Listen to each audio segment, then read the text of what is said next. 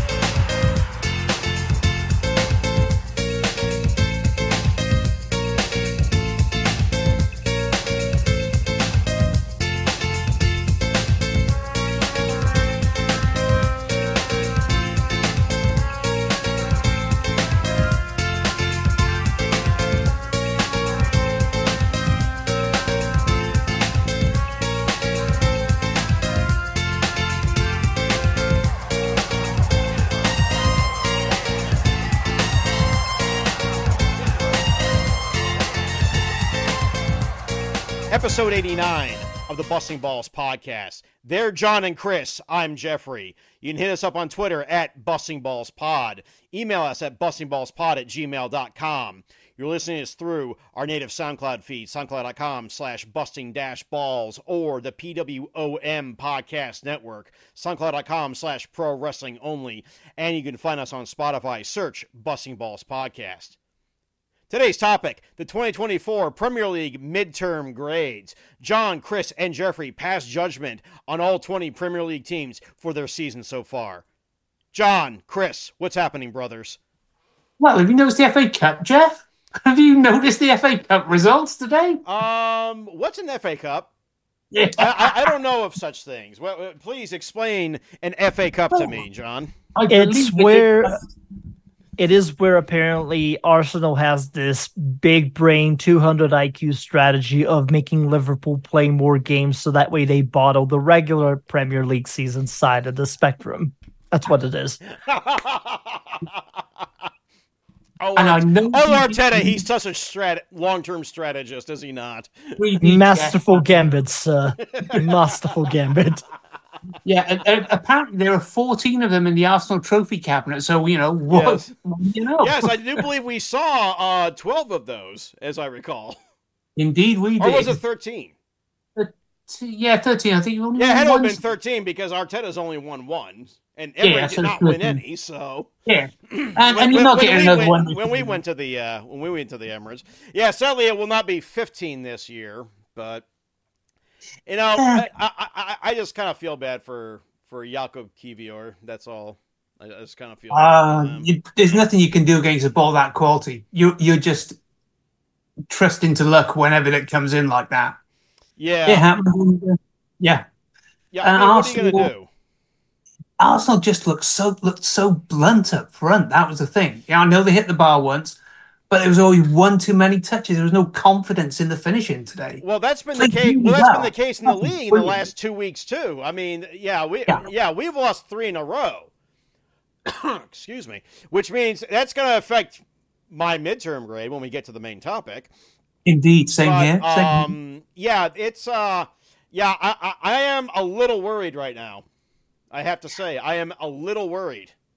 Yeah, I think you've got a few get few uh, days break in now though, so time to reset, recharge. Yeah, we, we think- definitely need to. Yeah, the, so yeah, I think we're we're a little exhausted, if I may say so. And I think Gabriel Jesus was a massive miss again today. You know that that finisher today. Yeah, I'm not sure exactly why he was missing, but Uh, he failed a fitness test last minute. oh damn. Well, that'll be why. Oh man, I just saw a result. Oh, Nothing yeah. to do with the FA Cup. This is in Serie A. Ah, uh, Torino three, Napoli nil. Napoli with a red. Woo! Well, you don't think many teams do that to Napoli. No, It has- no. hmm No. Um. So anyway, yeah. Let's look at some of the some of the FA Cup results. Oh wow, Man City beat Huddersfield. Who saw that one coming? Yeah, Kevin De Bruyne back from injury, which on a on a note of watching him play because he's a place to watch is great to see. From the note, eh, City get another player back. Well, Yeah, that that's yeah. I, I'm uh, yeah. I, I may have concerns about uh, both of our chances, Jon. If if De Bruyne is back, uh, Luton and Bolton were a nil nil, so that goes for a replay. Also a a replay. Uh, Nottingham Forest two, Blackpool two. That's going to be an interesting replay. I think that one's getting picked by the BBC when they come to, to choose their match for a replay. Yeah. Uh Wrexham beat Shrewsbury one 0 An old an old little derby finally getting revived on that one too. So Yeah. r- Right. Right. Uh, And- what, el- what else did we have? We had well, uh, Millwall went out to Leicester at the at the New Den, three two. And then uh Swansea and Luke Williams' debut as manager uh got through Morecambe 2 0. So yeah. So that. yeah, talk about that for a second. I think we may have lost Jon. Ooh. That's Uh, unfortunate. I saw him freeze for a second there. no, he's he's here. I Uh, can now we see got him we got him back. We got him back. So uh yeah, Yeah. so tell us a little bit about that real quick, Chris. About It's interesting Swansea because Luke Williams. over the last week we started to hear news that now former Notts County boss uh, Luke Williams was uh, getting interviewed by Swansea City to be their new manager after they'd been with a caretaker for the better part of a month. For Swansea, it's interesting because Luke Williams used to be an assistant there under, I believe it was Russell Martin for a couple of years, uh, about six, seven years ago, something like that. And uh, turns out Luke Williams lives closer to that area as well too, uh, nearby Swansea. So it ended up being a move that he made mostly for family reasons to be closer to home and things of that nature.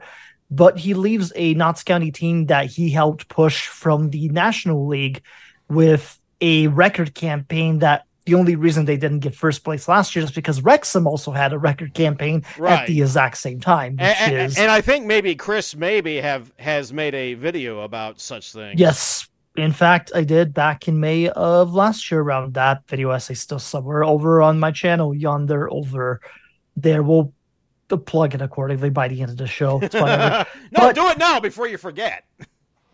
No, no, I, I'll make sure to make. I'm making a note, mental note to myself about it. okay. Point is, uh, with the interviews, uh, the position got made official for Luke Williams.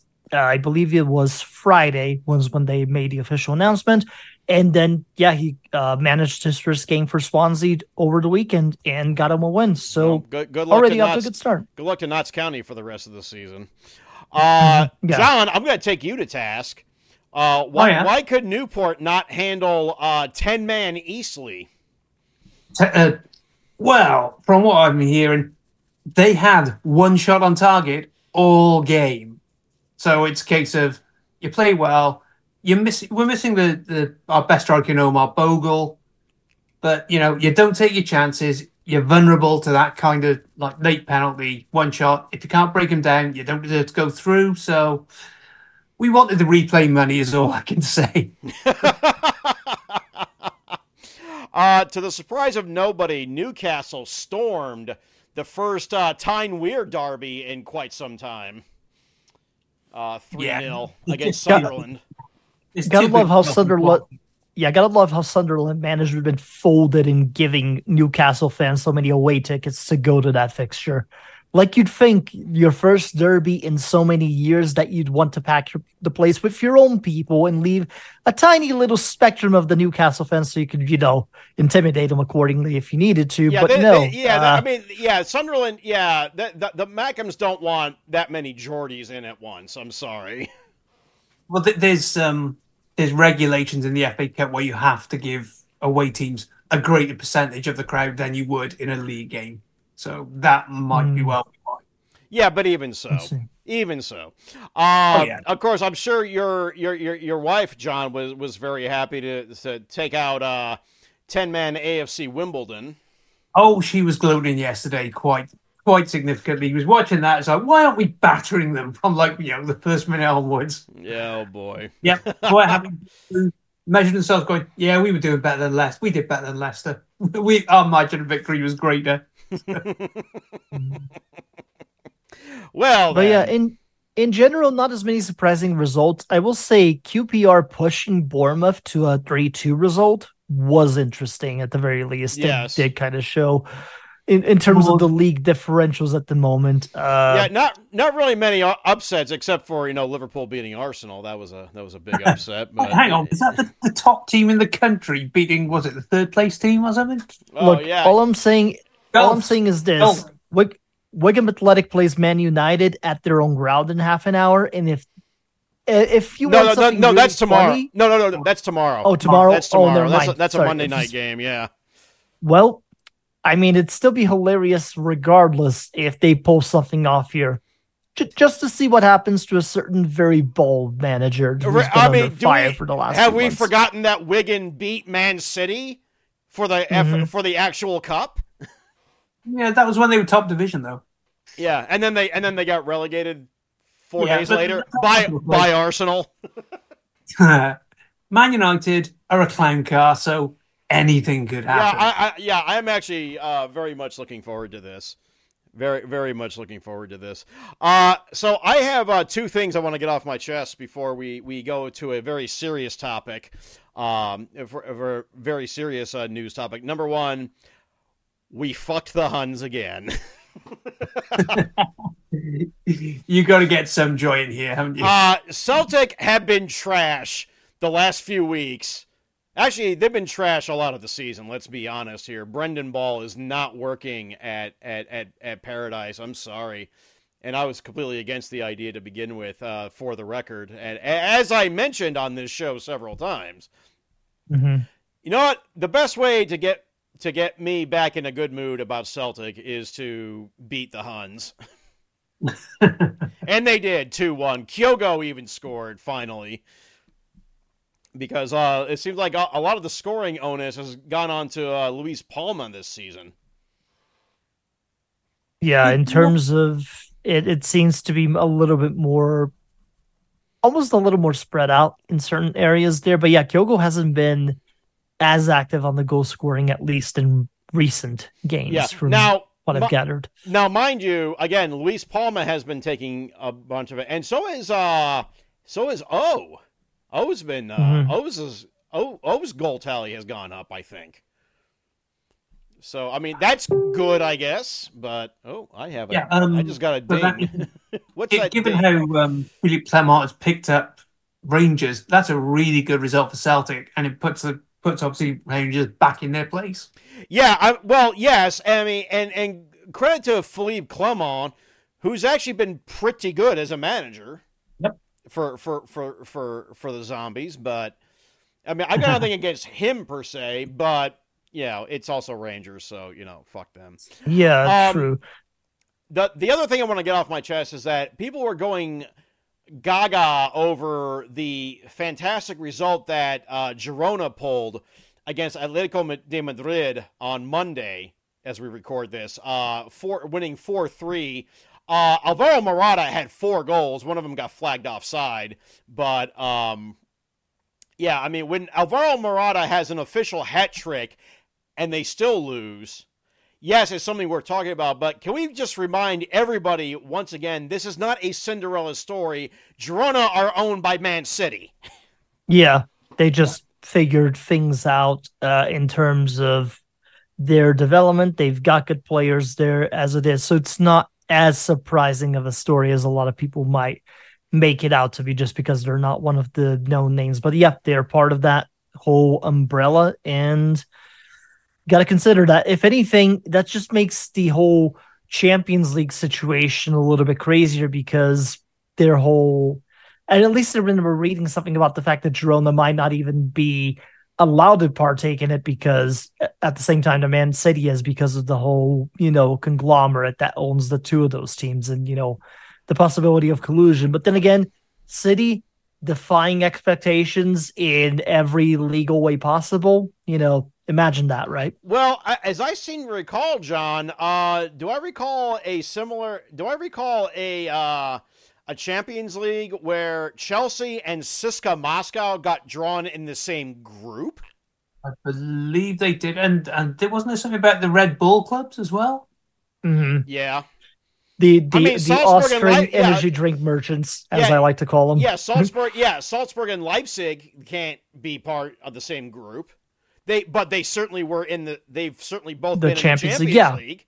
Mhm. So I don't see the problem there, to be honest. But yeah, I mean, that- I just wouldn't be surprised if people make it a problem even further because of the fact that it's City and City being under the fire that it is, even though we know they're escaping at least 113 of those allegations.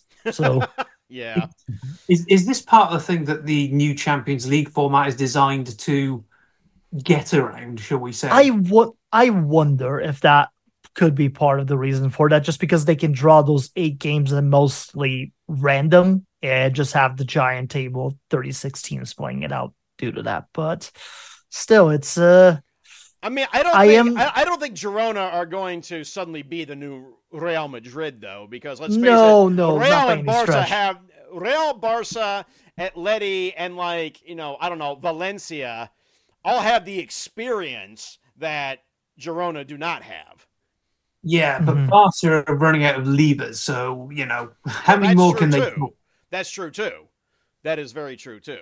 So, but that of course will uh, remain to be seen. I just wanted to get that off my chest about you know this incredible Cinderella story that isn't really because you know there there's a lot of uh, uh, oil money involved in this. There's fa- there's layers in involved with it is basically the whole yeah. gist of it. I mean, well, it's still it is interesting at the very least to see a different team winning it in that aspect. So Yes, but I mean it's not done yet. I mean La Liga no, also not by any stretch. No, And again, Real Madrid of all te- Real and Barca both have the experience to mount a, a comeback. So, Mm-hmm. if nothing else. Okay, I want to get on something that is kind of serious. We may be telling some jokes here, but it's not a, funny situation at all. I'm just going to preface this by saying that uh, once he is done with his ban from football um, for for being, you know, for gambling, I, I believe that is a thing that happened. Uh, I really hope that uh, Joey Barton's next managerial appointment is in hell for what he's been pulling lately uh, in his vendetta against uh, women's football commentators. Uh, Jon, I'll let you fill in some of the blanks here since this is your home uh, your home arena. Yeah, Joe, Joey Barton. Let's preface this by pointing out that his situation here is he's got himself a podcast. He has a podcast to promote. What he's done is he's gone in, and if you're if you're on social media, you'll probably seen this story. The guy has gone in for weeks saying, "Why are women allowed to commentate on men's football?" And particularly, he's picked out ITV's commentators. Um, Eni Aluko certainly was one of them and he has again been having a go at them, uh, comparing them to one of Britain's most infamous serial killing couples. Yeah, the the, the Moors murders, which uh, I believe uh, Morrison. The, the Wests, Fred Fred and Rosemary West. I thought they were the Moors murderers. no, that's uh, Myra Hindley, Ian Brady. Oh, okay. Well, then a, an article I read miscited that. Then Ah, yeah, no, I, I've seen I've seen the tweet. Okay, I, I had to unblock him to read the tweet temporarily. yeah. Um, and yeah, it and he has doubled down on it and had a go, and there has been much anti-trans rhetoric around it as well. And he has now been threatened to go. I identify as a woman. I want to play in the in the women's foot, uh, Premier League. What are you going to do about it to stop me? This guy is a bin fire. No, he's fucking. He's the trash in the fire. He he is the trash in the fire. And I mean, we we we we've had some. We've had some laughs at his expense on this show, um, you know, but also lest we forget when he also tried, you know, when when he tried to, uh, you know, speak French by doing a comedy accent, in, you know, speaking English in a comedy accent when he first went to on loan to Marseille. But also, lest we also forget when he tried to anti-Semitically abuse Zlatan Ibrahimovic on the Oh, pitch. Despite the Um, fact that Zlatan is not Jewish, he's a mix of Muslim and Catholic, I believe. He tried to stub a cigar out on a teammate as well, wasn't it? I, I'm trying to remember if it was a teammate's eye he was going for with that. Yeah, I mean, man's a psychopath. Yeah, like the- a, a, he- a pure psychopath and sociopath because you can be both at once. You know, Absolutely. The the guy just he will say anything for a quick cheap publicity. He will have a go, and you know, I say, okay, so if you're uh, if you if you're saying that you know women can't commentate on men's football, my man, women mainly come commentate on women's football over here, which is a good thing. But have you heard someone like Ian Wright come commentate on women's football? The guy knows the game. There is no way that these women you know, any of the go, ev- all the lionesses, everyone who comments on the game, they know as much about the game as anyone out there. You know, you, you might not like them, you might disagree with what they say, you might think what they say is shallow, but that's equally true of so many men's pundits. Oh yeah, I mean, how many men's pundits really just don't know what the fuck they're talking about? Entirely so. Too many. Too Okay. goddamn many. Yeah, I mean, they they don't know. I mean, or you know, they're they're already in the tank for you know, invariably it's Spurs, Liverpool, or either Manchester club. Arsenal, it, it's whoever they used to play for. Yeah.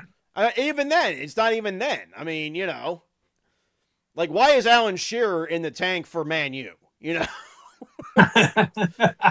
Because he regrets never playing for them. yeah, probably. But you know, it's just yeah, I mean, yeah, Joey Barton is total garbage and I really just don't want, ever want to I, you know, I, I'm going to make a committed effort to not say anything about him again, unless it's you know for his imprisonment for making threats now, because now he's direct. Now he's directly threatened Gary Neville, or was it Phil Yeah. Neville? One of the Neville brothers. He's directly Gary- Gary Neville. Which Gary directly hilarious threatened because- him. you know he's a Out of former all the peop- convict. Yeah, exactly. Out of all the people to threaten as a whole, he's doing it to people who would pull up on him completely and rock his shit in its entirety. It's very much this whole contrarian promoting a podcast controversy creates cash type persona, but sooner or later, ideally sooner, it will bite him in the ass and there will be a wonderful bit of Schadenfreude to experience as a whole just I'm not gonna really even bother at, this point. Like it needs to be called out, obviously, the behavior that he's been on, but at the same time, giving it the uh, limelight as well is it's a balancing act. You can't give him what he wants, and at the same time, you still have to call out the bullshit in the same vein. call it the- So, you could call it the bullshit and still not listen to his fucking podcast. oh yeah, def yeah, definitely, one hundred percent. Anything that I learn about Joey Barton at this point has been against my own fucking will. But ironically enough, this is like a more unhinged version of the Alexi Lalas pipeline, a less than stellar player who's basically gone into the right wing punditry. So Oh yeah, he's, Eh, he's just eh, speed running eh, it. And it's as also shit. detailed by a video by one Mr. Chris Damasceno. that was just more on him being an annoying human being in general. But yes, that True. is a part of the concept. So Yes. but yeah, um, yeah. So yeah, Joey Barton, um, fuck you. Just fuck you. That's all I gotta say. You you can't retort to that. Just fuck you, man. I, I'm not feeding into your your bullshit. And you want to come threaten with me? I'll give you my home address. You're welcome to try anytime. Because I, I don't give a I think his legal fees will be so great he won't have the money to fly in Chicago, my man. Yeah, well, I mean, he's still welcome to try. So, all right, and uh, I know that Chris has something to say here. So, uh, Chris, uh, what's happening over in Brazil land? Uh, chaos as per usual, and involving the Brazilian Football Confederation or the CBF, as we call it over there. So, at the course start of December, their current president, uh, Edinaldo Rodrigues, was removed from his post by a court in Rio de Janeiro. Basically, they annulled kind of an assembly of the organization held in 2022, in which he was elected to lead the federation until 2026. So a whole set of controversies there as it is, just in terms of the legality of the process. Typical, uh, really, Brazil's football confederation has been in chaos and scrutiny for the better part of so many years. The amount of controversies that previous presidents have had could probably fulfill a podcast in and of itself. But then the crazy part is, uh, guess who decided to get involved after that initial decision was made? FIFA. Which, oh no! Of course, opens its own can of worms because FIFA decided to, you know, put their big boy pants on, threatening to suspend Brazil altogether from international competitions due to them trying to rush the process to vote in a new president rather than, you know, apparently taking the time to go through due diligence and all of that. Uh, but Edinaldo Rodrigues has been a very well known uh, FIFA simp as a whole. So there's definitely certain interests being played there as uh-huh. well too. So, um, and we had a new episode of that drama be kind of relived over the last couple of days. Three days ago, a justice of Brazil Supreme Court ruled uh, that the uh, president that Edinaldo being ousted uh, was you know unconstitutional and all that, and that he should be returned to office immediately a lot of it, I think, has to do with the pressure that Brazil had to name a Olympics team by Friday on the 8th and the possibility of FIFA deciding to suspend them from all international competitions kind of played a hand into that. I'm very, very certain of it. But uh, the ALSA president is now back to uh, just a, quite a couple people's displeasure as a whole. Uh, as a, it's just it's one of those messes again as a whole for the Brazilian Federation. The international team, as you've seen this year, has been abysmal for the most part. And here's the caveat too. For the longest time, Edinaldo Rodrigues kept saying, Hey, we have a deal in the bag in July 2024 with Carlo Ancelotti. He's going to come to Brazil. He's going to coach the men's team. We're going to be great again, so on and so forth. And then, wouldn't you know, Real Madrid announced a couple of days ago that Carlo Ancelotti has extended until the end of 2026. Oops. Yeah, I, would seen that Ancelotti thing. I was going, hang on, that's going to be interesting in Brazil.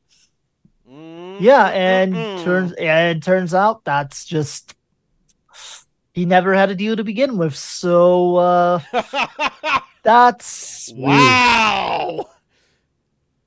Oh it's my goodness! A, it, it is a nightmare. And then I know they just named, I believe, uh, today they named uh, Dorival Junior, who was the who's been a long time coach over in Brazil. He's coached through multiple clubs. He's been recently over at São Paulo, and they just won the Copa do Brasil this year, the Brazilian Cup. But they had like a mid-table finish in the Brasileirão uh, as well. So mixed bag. Um, I guess he's a decent option given we don't have all that many in the Diniz relationism experiment failed at the international level because let's face it most of the game's meta as a whole is very much on the European tactically sound very kind of robotic style and relationism is very much the Chaos. antithesis of that and getting players to go from one style to another when internationally they've played a completely different style it's just not going to mesh. And it showed in these qualifiers that brazil had throughout this year unfortunately. So um, i mean i can't you know international teams they don't get that long together. I can't no, they don't. build relationalism into that team. Like unless you're bringing people who play that style completely to begin with and right yeah. now in brazil that's just fluminense that's the only team that does it.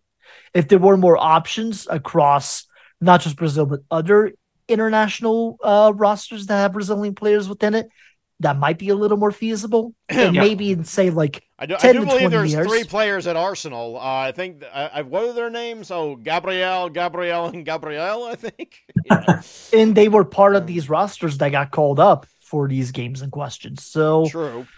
Again, that just goes to show that I mean, seriously, they need to get their stuff together because Brazil is under they're not in the best position right now in qualifiers. And even with more spots in this next World Cup, if they keep doing if they keep doing this bullshit, like they could be in enough trouble to where they don't even qualify in the first place. I do think that's a realistic take now, right now. now, is there any coincidence that this this Neymar generation of of Brazilian players are also all massive pricks for the most part? is it is there any correlation there? I wouldn't be surprised. And again, that's why I'm kind of betting Look- my looking at I'm you, Antony and and uh, Richarlison. Yeah. Uh, no, Richarlison is fine. He's a shithouser, but he's actually like a really good human being All I said outside of the pitch. Yeah. Is he though?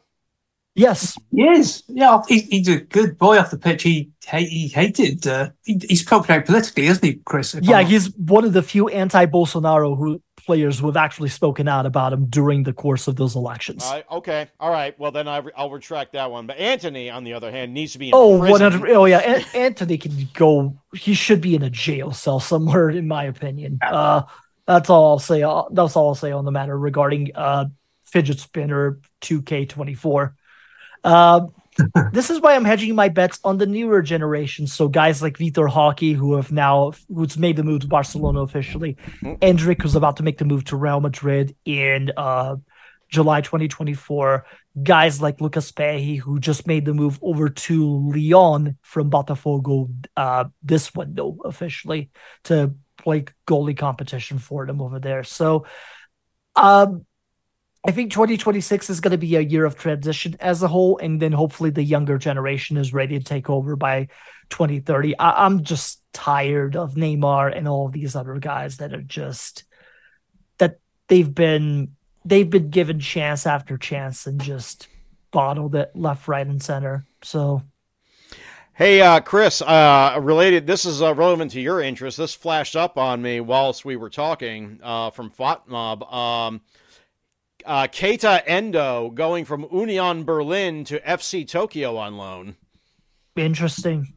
So FC Tokyo getting strengthened up a little bit. I know they've uh I mean on the J League side of the spectrum, Tokyo is going to be really interesting this year because for the first time in the top flight of Japanese football, all three major Tokyo teams are there. So you have FC Tokyo, who've been kind of the stalwarts of that aspect, uh, Tokyo Verdy, who got promoted this year, and then FC Machida Zelvia, uh, who were the champions of J2 this past year, Tokyo based as well. So the Tokyo Derbies are going to be something else coming up in 2024, and I'm excited to see how it all unfolds there. It's a little surprising that Tokyo hasn't had more success in, in the J League, given It really it's is. Tokyo, you know. But Exactly. No, You know. it really, really is. It's been very much the Kawasaki Frontale and Yokohama F Marino show over the past decade with Vissel Kobe finally breaking the monotony a little bit, yeah, which is ironic because their owner is one of the richest ones in all of Japan, Yeah. and they were basically mini Barcelona for the better part of a decade. So yeah. Well, also, I mean, let's not forget, uh, you know, uh, Urawa Red Diamond still keeps getting into European play, or not European, you know, Champions Asian League. plays. Champions Yeah, League play is what I meant to say. pretty- so Asian Champions pretty much. hmm there's them doing that stuff. There's at Kofu who've somehow made it into the round of 16 for the AFC Champions League as well as a second division team in the J League. So that's been incredibly impressive on their Yeah. parts. And, and while Uh, we're in Japan, I want to just add this. I don't know if I got to rant about this on the on the podcast yet, but uh, what the fuck are Nagoya doing, getting rid of my fucking Orca off of the badge? What are they doing? You know, what are you doing, Nagoya don't- Grampus Eight? What are you doing? I mean, they haven't been the Goya Grampus 8 for a while now, to be honest. I will say that, but obviously, like with the old logo and everything else, a lot of the J League and uh, you've been seeing it over the last three to four years where a couple of these big teams have been doing rebrandings that are very much more meant to be like very minimalistic, social media, like look friendly and such.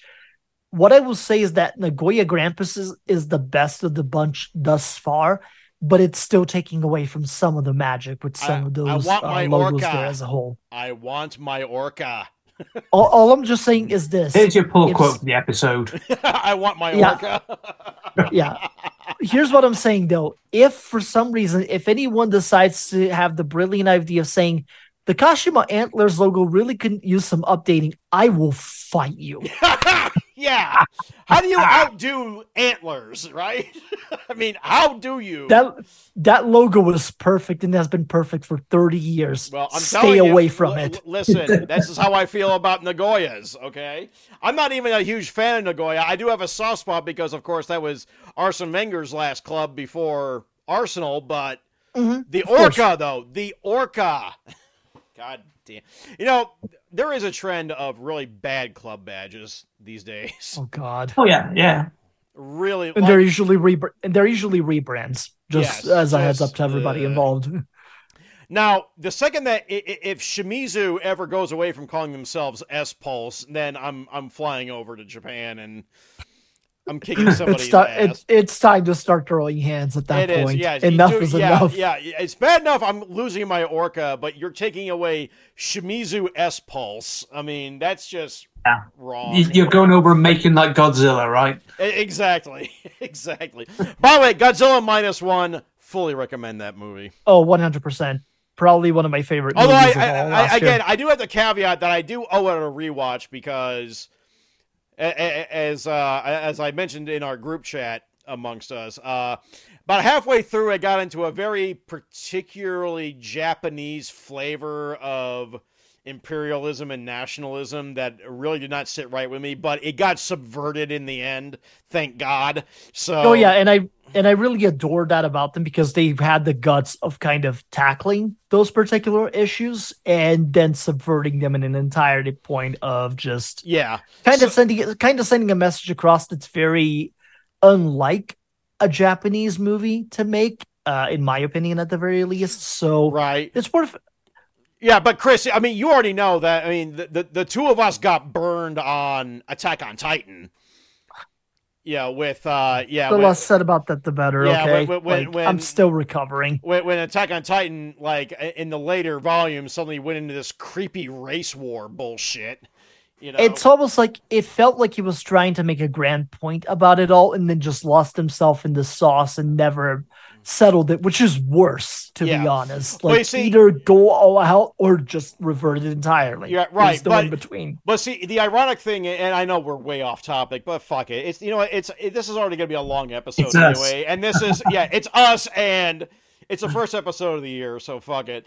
Um, so it's like my my wife and I had i i the exact mirror um reactions to Shin Godzilla and Godzilla minus one. Because I was just fell in love with Shin Godzilla immediately and had many feelings about it. She needed a rewatch after being explained how Shin Godzilla was also an allegory for Fukushima, and the bureauc- how the bureaucracy ruined the the response to Fukushima.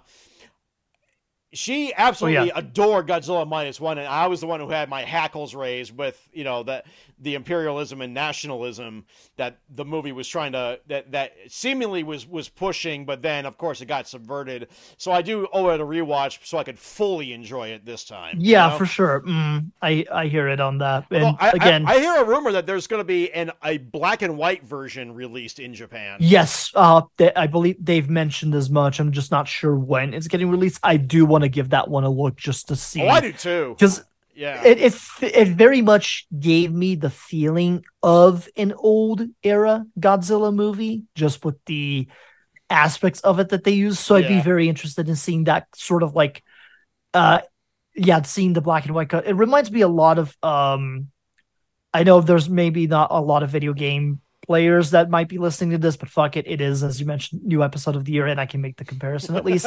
uh, Ghost of Tsushima, which was a game that came out in recent years, they uh one of the cool features that they had with it because it is like a samurai film kind of based. It takes a lot of uh, motifs from that, gives it uh, pays homage to a lot of those movies and things of that nature.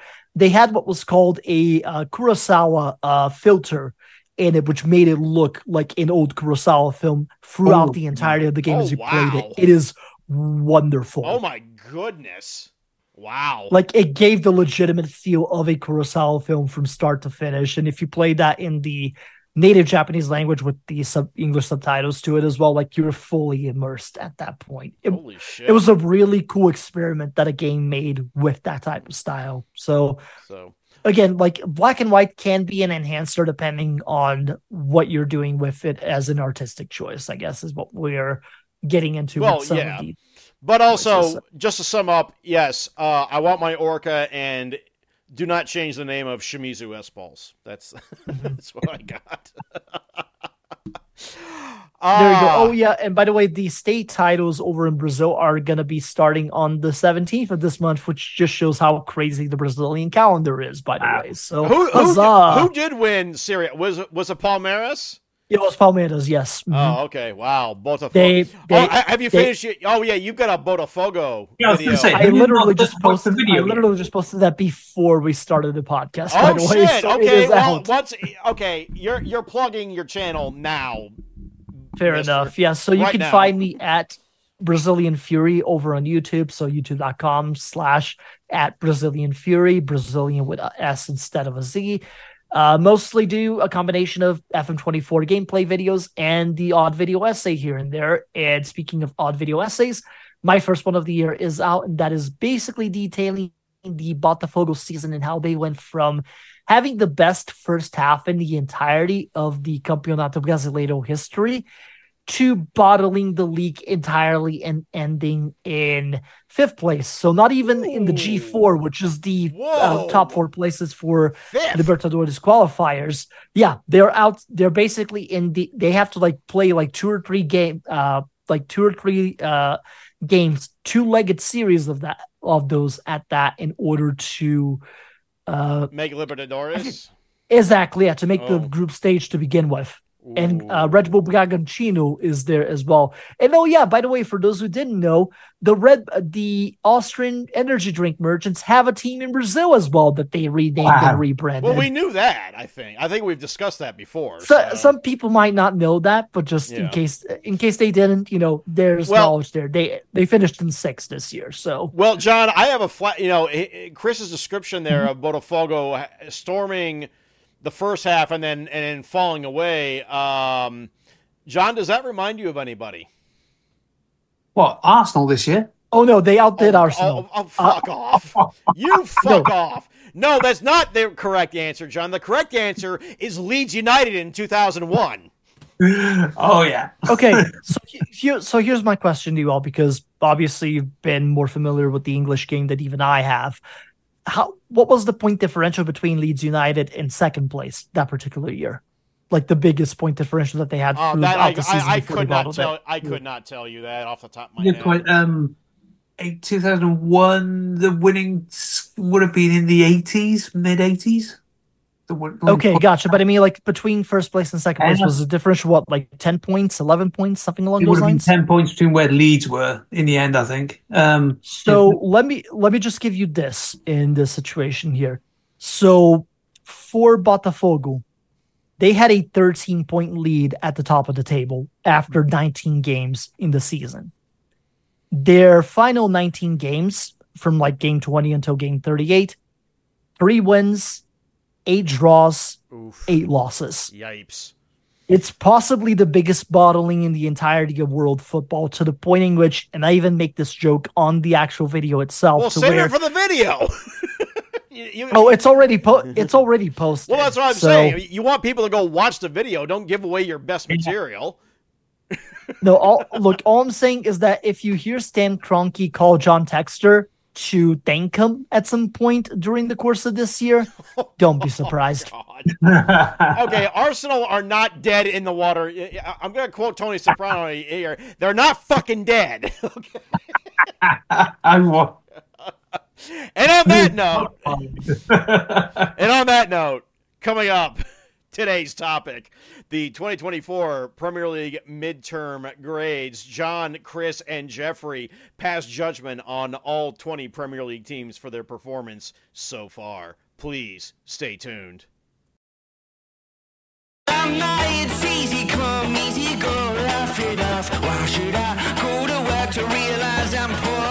Sometimes it's easier to live a life without the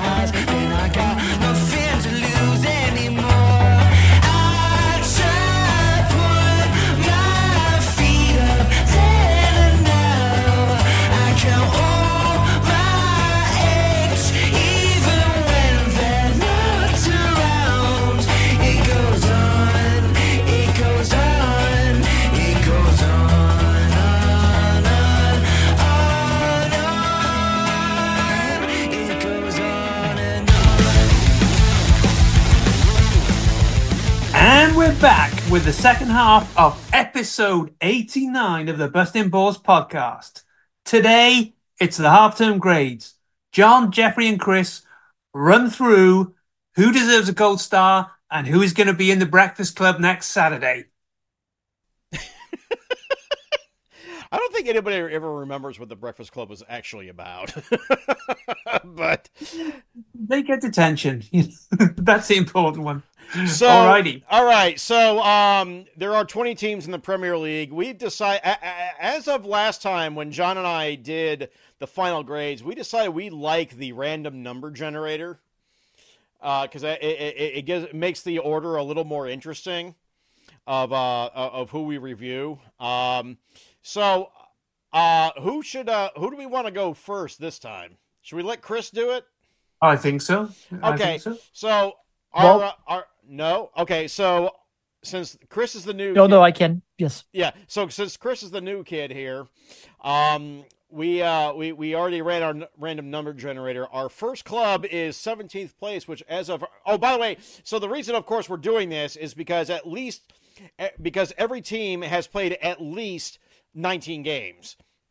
Mhm. Now, um, most have played 20. Uh, the ones we're still waiting for for for various reasons are uh, Man City, Bournemouth, Brentford, and Luton Town. So there's still we're still waiting for them. So, with that being said, um, with that being said, uh, we go to number 17. That is Everton. Oh, this will be interesting. Chris, take it away. Oh yeah, it, we're we're starting with a very interesting one there as a whole. And Everton's whole saga the last couple of years has been an adventure. Let's let's just call it what it is. But of course, they got hit with that nice little ten point deduction uh, for financial fair play rulings and all of that. It should be said that it is being uh, disputed as of this time by Everton. But in the meantime, they're dealing with the 10 point deduction. But at the same time, the team has played a lot better than I think most of us have been expected. Deichball may be, you know, um, less than adventurous most of the time, but it does get results. And uh, Sean Dyche has those boys playing for their lives every single game. So you can't discount what Everton has been doing uh, so far this season. They'd be, I think, in a points uh, standpoint, it would show up a little bit more uh, if they didn't have the deduction to begin with. I think people would be speaking about them a little more charitably that way. But I'll say for at least this first half of the season, with the circumstances and the results that they have uh, gotten thus far, which has included a couple of impressive wins here and there uh, on their end of the spectrum. There, obviously, uh, getting pounded by the likes of Man City, Tottenham, and Wolves do kind of raise a few eyebrows here and there, but still they've had a couple of decent wins here and there. Uh, the Newcastle one immediately comes to mind, along with well, you know, beating the uh, fire sale tire iron that is Chelsea. So I'm gonna say they're a B minus uh, this year so far for the first half. Better than uh, better than what was average kind of expected of them in my opinion, but I don't think like high enough to be like um the best grade possible on it. But they they could impress even further at this point. I do think that they stay up at least now with the way that they've been playing. Yeah, I thought that you were actually going to be a little saltier about this because you did pick Everton to go down. I think we all Yes, uh, kind of. I I- think I- we yeah. kind of all did. We but- kind of all expected it, but I mean, it's just again like their form has been, I think, better than most of us expect, and credit should be given where it's due. So Well, it should be given where it's due because number one, they've already overcome the points deduction. I mean, they are currently one point above relegation. Of course, Luton Town still has a game to play, um, and we'll talk about them coming up. But they've already overcome the points deduction. Uh, they're still maybe in relegation trouble, but if you if they were able to get those points away, they'd be firmly mid-table. Yeah, And- exactly. and- and I They'd be in lot of that- 12th right now. Yeah, and I think a lot of that form came after the deduction because suddenly they Yes. did have this. Okay, we are fighting for our lives here, literally, and Mhm. and they got to go. It now again. I still think Sean Dyche comes across as you know the the the corrupt detective on the squad who's you know who you know he, he doesn't do things by the book, but he goddamn it he gets results. But you know on on every British cop show. But uh, yeah, I mean, I, I you know what I'm gonna be go so far as to say I'm gonna give them a B plus because they already just on the basis of they already overcame that points deduction and are clear of relegation at least for the moment. So you know, there's a still you know 18. They still have 18 games to play. So you know, we'll we'll take it from there. Jon, I know Yeah, you're I'm- salty too because this is you know the other side of uh, of uh, of Liverpool. I absolutely no. I I mean, I thought Everton were flat out going down this year because their only goal scorer essentially is made of glass. You know, you you look at him, he goes down, he's injured. Um, and we're gonna. It's gonna be interesting to see how they fare without Calvert Lewin. Now he's suspended for the next three games. So I I think yeah I'll I'll go with a B on this because it could go either way. I I really like the emergence of I think Jarrad Branthwaite as a superb centre half on that on the evidence so far. Um, could be you know a, a new star for them. Dyche has got them playing tight. He's got them uh, fired up a points deduction. I, I I generally thought with the points deduction hanging over them that they would they would be adrift at this point. To them not to be adrift, it, it's brilliant work. I, I, you know, I'm not a big fan of Dyche. I'm not a big fan of the style of football, but you've got to give credit for the way he's gotten the results out there. So yeah, a B from me is pretty much spot on. All right, next up in the generator we have uh, 11, which uh, that is Wolves. Jon. Um, they, they, they're kind of just there, aren't they, this year? But they keep they keep doing this in the Premier League. They they're anchored in mid-table. I, you know, is there is there that much to say about them this year? I, I think it's solidly, roughly where I expected them to be. They, you know, they're no better or worse than that. So, a, a a C plus. You know, no surprises. They they haven't really they, they give big teams trouble, but they they're not they're not good enough to live with the big boys every week. But they're not anywhere bad enough that they're going to be in relegation trouble. So, yeah, solid C. See, uh, my recollection was that we predicted that they were going to get relegated too.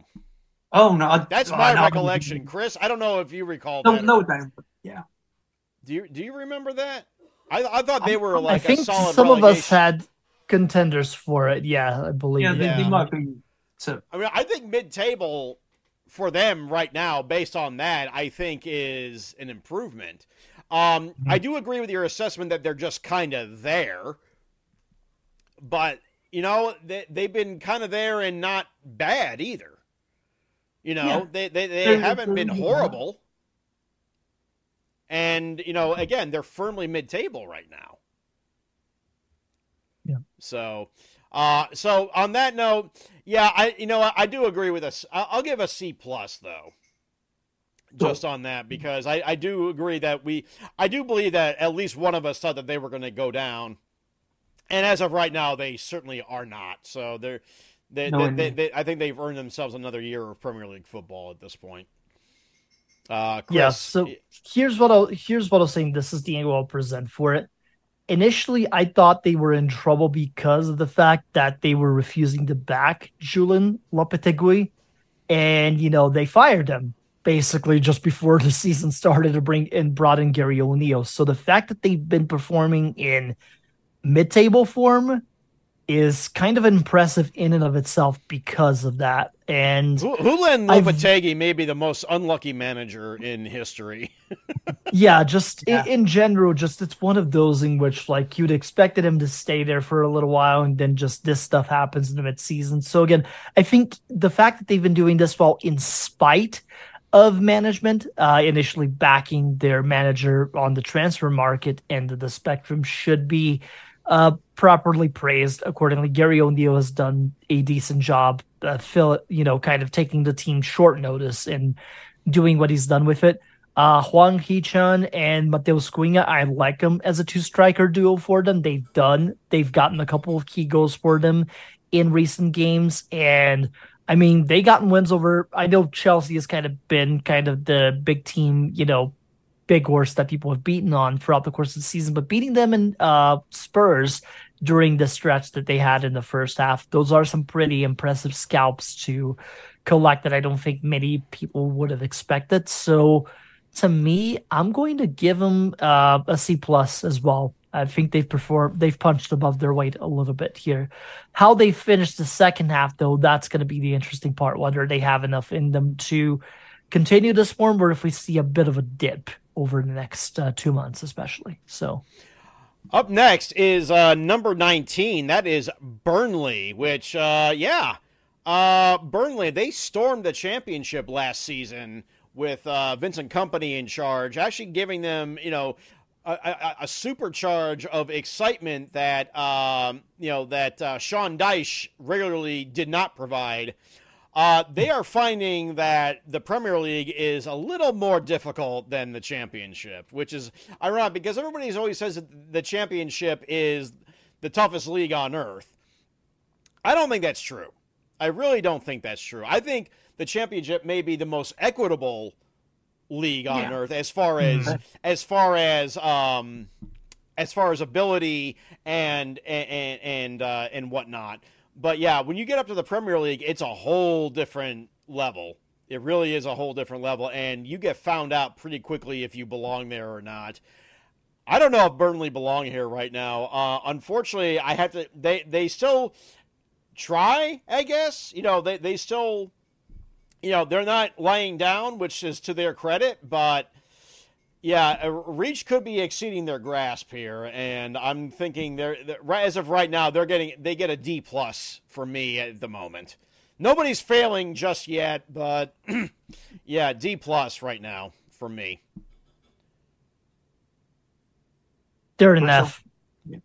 they're literally an F. Oh, Like, okay.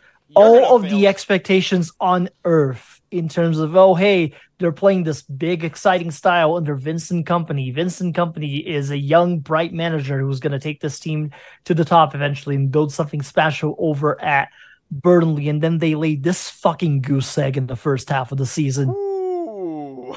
Wow. Like I understand the players might not be at the right level for it, but when you bring up people's expectations in that manner with the managerial style changes, oh, this isn't the Burnley of old, you know, this isn't Sean, this isn't Dyche ball or anything of that nature, and you're not delivering on the results end of the spectrum, it's an F. Uh, they've got a big uphill battle to climb if they want to stay in the uh, Premier League side of the spectrum and not just get uh, get into that yo-yo club kind of stint that they've been known for over the last couple of years prior to uh, you know the success they had with Dyche to begin with.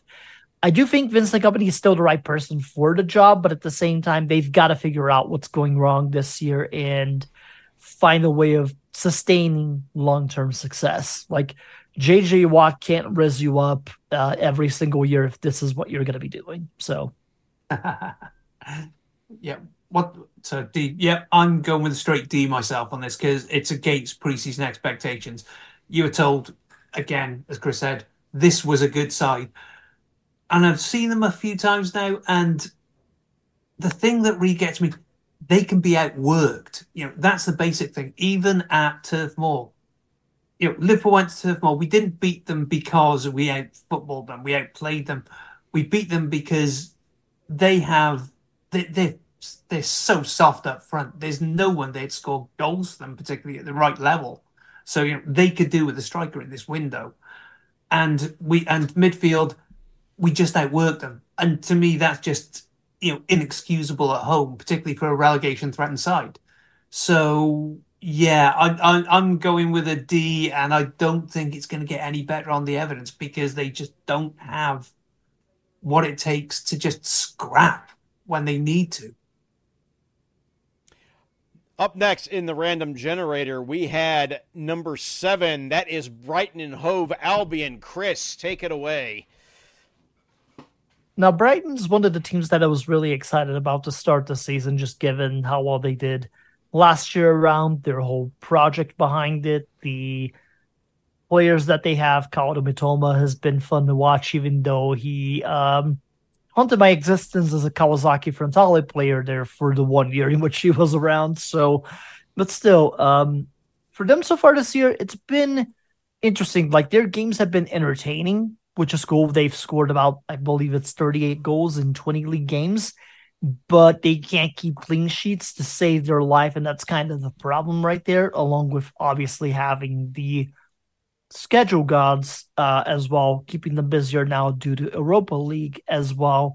So for them currently, I think they're performing within expectations, uh, hanging around between sixth and eighth at the moment, especially with European football keeping them busy. So I'm gonna say they've just been uh, a regular C, not bad, like not like terribly, like not great, not terrible, just kind of in the right place of where things have been expected. They could be in for a big second half and you know exceed those expectations, but at the moment, I'm gonna say a C. Yeah, that's yeah, that's fair. Um, I think as you touched on the Europa League stuff, they hadn't had the squad to cope with those extra fixtures.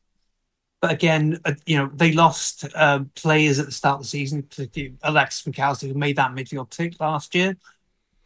But they kind of maintained that level. They are probably, you have to say, just about the best run club in the Premier League still. No matter what happens, there is no drop off to their to their form. It's they'll still give the teams trouble. You know, they beat Spurs quite recently as well. Um, they gave Liverpool trouble at um, at home. So that was for me, uh, yeah, C C plus I think, but with with the thing that it's exactly what you expect them, but they're always they're always going to be an entertaining team. I think as long as the fatigue doesn't hit them second half of the season, they're going to have exactly the kind of season we expect. And for Brighton, particularly for where they came from, if even a few years ago, it's a brilliant thing. See, I'm going to go higher than that. I'm going to give them like I'm going to give them a B because they're they're still hanging in there. I mean, they're not out of the European conversation yet either. No, and no, they're they're not out of the European they're not out of the European conversation. They drew Liverpool. Okay, they lost 2-1 at the Etihad. But since then, look who they've beaten. They've beat they've beaten the likes of Ajax. They beat they beat Ajax twice. They beat Marseille. You know, they they beat Nottingham Forest. I mean, the City Ground is a hard place to play. It is a hard place to play. Um, you know, they have a couple of draws with some relegation strugglers like Burnley and and Sheffield United, and they were unlucky to lose at Chelsea late. So no, I you know I think that they've done just fine, and I think they're they've uh, they, I mean it, yeah I so far I have I have not seen anything that gives me any pause for concern with Brighton and Hove Albion. So yeah, I give them a B for their performance so far. enough.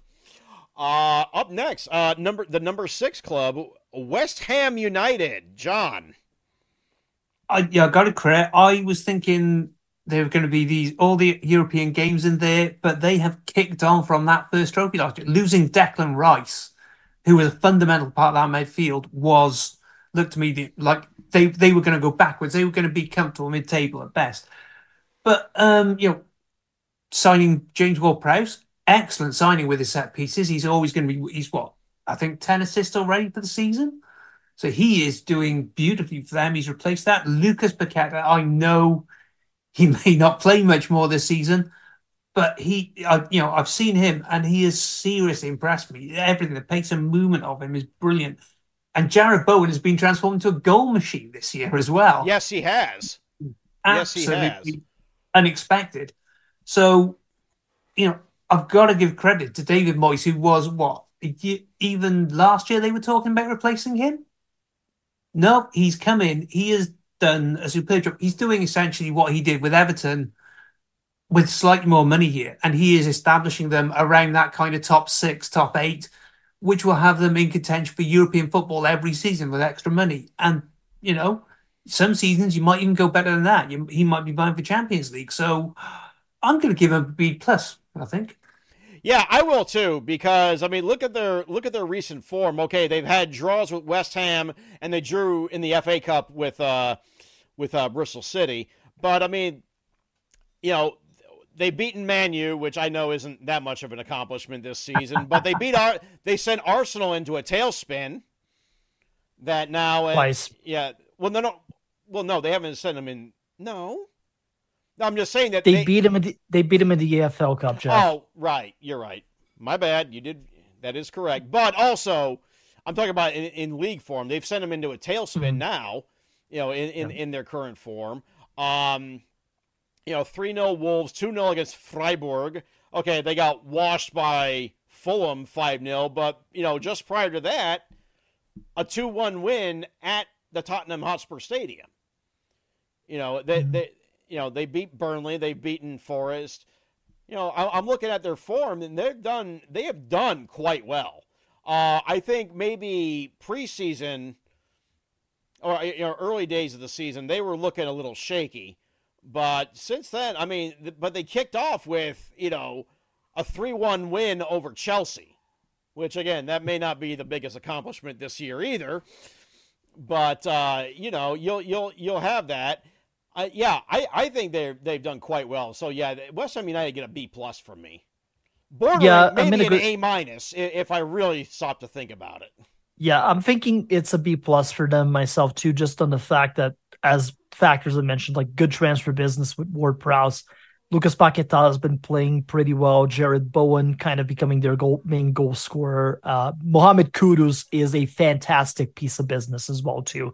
The Yeah. fact that Ajax let him go is still astounding. Well, I, I, Ajax has some other issues too right now. of course, so- though they 100 they But we're not talking about the Eredivisie, so Yeah, no, but I mean, Mohamed Kudus is an excellent piece of business that I don't think as many people are talking about, and they should. Fantastic player, and he's going to be a fantastic player for that side for as long as they can hang on to him uh, at this juncture. But between the mixture of playing well in the European, uh, in the Europa, which they've dominated their group in the Europa Cup for, uh, in the Europa League for the most part, as well as their recent uh, set of wins that they've had in the league side as well too.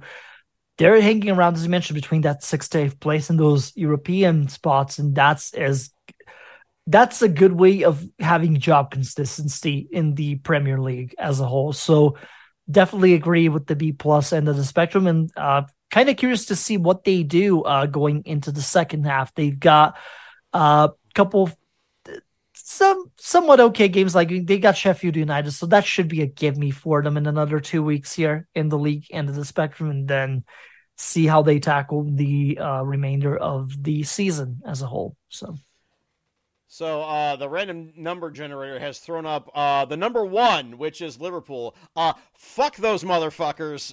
May they burn in hell. F minus.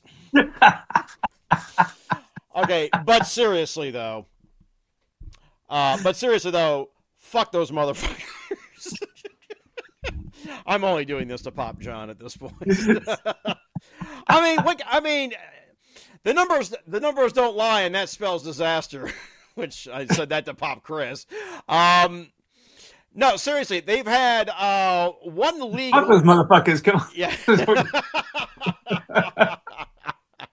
no, they've had one league loss. Uh, that that alone should tell you where they are when we're in week twenty, and they've only had one one league And loss so far. Could not have been a loss. Well, mm, yeah, you're right, but you know the the the facts being are what they are, and here we are. Uh, actually, they've looked shakier in Europa League than they have in the Premier League And we with, still with, with, with losses to Toulouse and, and Union Saint Gilloise, and I'm sorry if I completely messed that name up, but uh, yeah, well, the we won the group, so we didn't care. We sent the reserves out.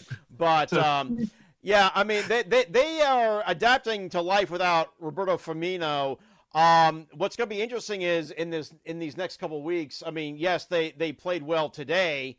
Um, although they, you know, that was an own goal that kind of gave them the go ahead in the FA Cup today.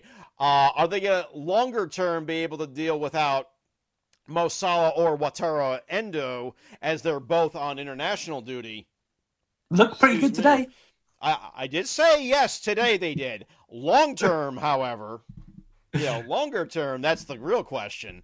But no, uh, no, Liverpool get a get an A get an A from me. And god damn it, if we had done this show last week, this would have been Arsenal's spot. So that just shows you how quickly things can change in, in, in this in this crazy mixed up world of ours.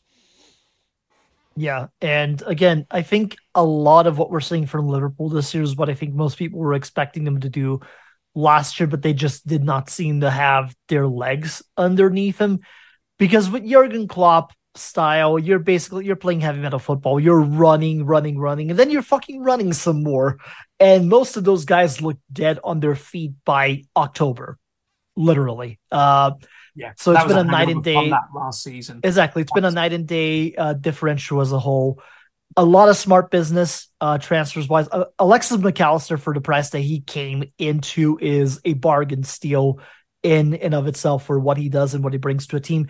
Dominik Szoboszlai might be up there for signing of the season with the way that he's been playing so far this year. Just phenomenal throughout. Uh, Trent Alexander Arnold sort of finding himself again, whether it's in the midfield or as a fullback, whatever, whatever it is that he Klopp is having him play, depending on the day or the, the mood as a whole. He's been performing better than uh, you know most people were probably expecting him to. And Mohamed Salah is just a special player uh, altogether, and we've seen that come back this year around.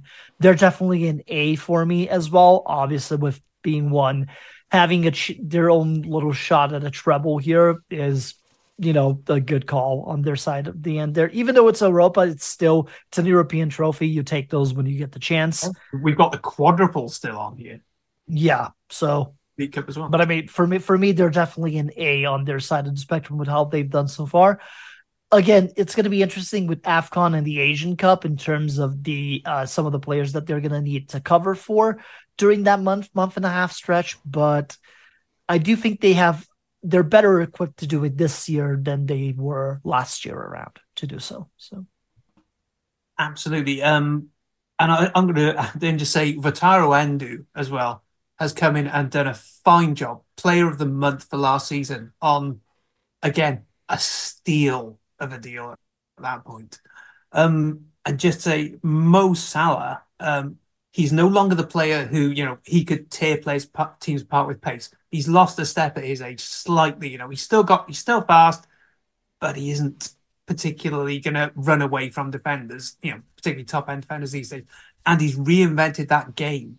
He's more like to look at pick a pass, put the assist in, and it's brilliant. And you know, and, I, and I've got to say, the cult hero Darwin Nunez, a force of chaos. You don't know how it's going to end up, but he will terrify teams. You don't know what's happening. You know, one of the key moves today, we put him on Ben White in the second half, and Ben White was getting turned inside out. It was just beautiful to watch from a Liverpool perspective. Um, yeah, and say we've lost, you know, particularly looking, we lost Andy Robertson, um, we lost Shimmick his backup as well. You know, we, we didn't have Van Dijk today. We've got a lot of players in there who've missed games, and we haven't missed a step. The only game we've lost this season was to a last minute own goal when, you know, we had the notorious incident where VAR suddenly decided to go to sleep for half an hour. Um, it's that resilience coming back, that attitude that says, no, we're not losing. That's what pleasing the mentality. We're looking before the season at an old midfield, you're looking at Henderson and Fabinho, you know, as Chris said, they didn't have the legs up in them after that last season. And particularly you had a short summer break plus that mid season World Cup, which just made things all the worse for it. And you know, thank you to the Saudi League for buying them from us for a good price. And that midfield being rebuilt in the summer is no mean feat. You know, Szoboszlai, McAllister, um, Endo, they all come in, they've all contributed. And again, you, you look, we ended up with, I think, three first year academy p- players on the pitch today. Jarell Quansah has come in and done a job when we need him to. It's been, you know, maybe you could say we maybe should have won a couple of games we drew, but I'm I'm just really happy because I didn't expect to be clear at the top at this point of the season. So yeah, it's an A from me. I just like to point out that I uh, muted Jon's mic uh, a couple of minutes ago. So, so sorry for Justified, so sorry for the dead air here. So. Bitch. Oh.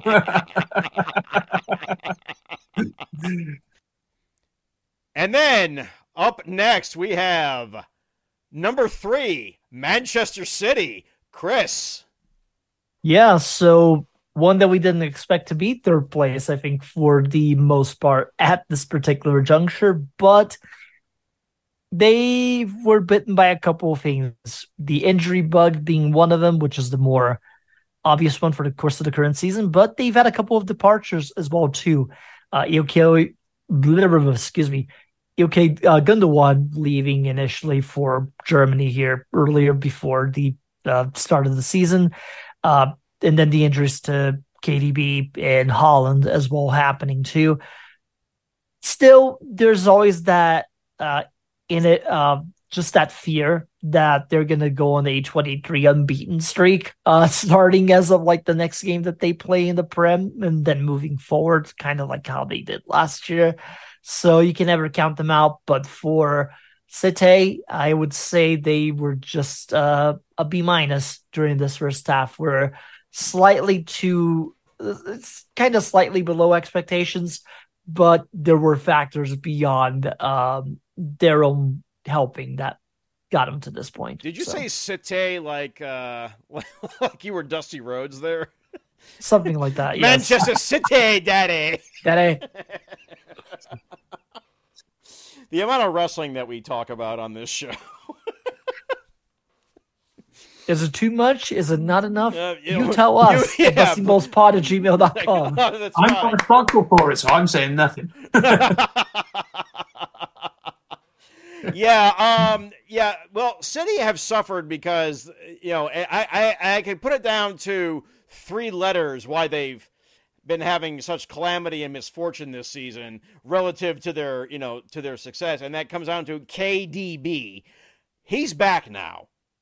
This second half of the season is going to be a much more interesting tale, I think with, with, with, with City coming back. Mind you, they also still have a game in hand. If they win that, they're in second as of right now. So let let's you know put that you know put that into perspective too. Um, I think relative to how they've done in, in recent years, yeah, this is this is a B minus a C plus first half of the season.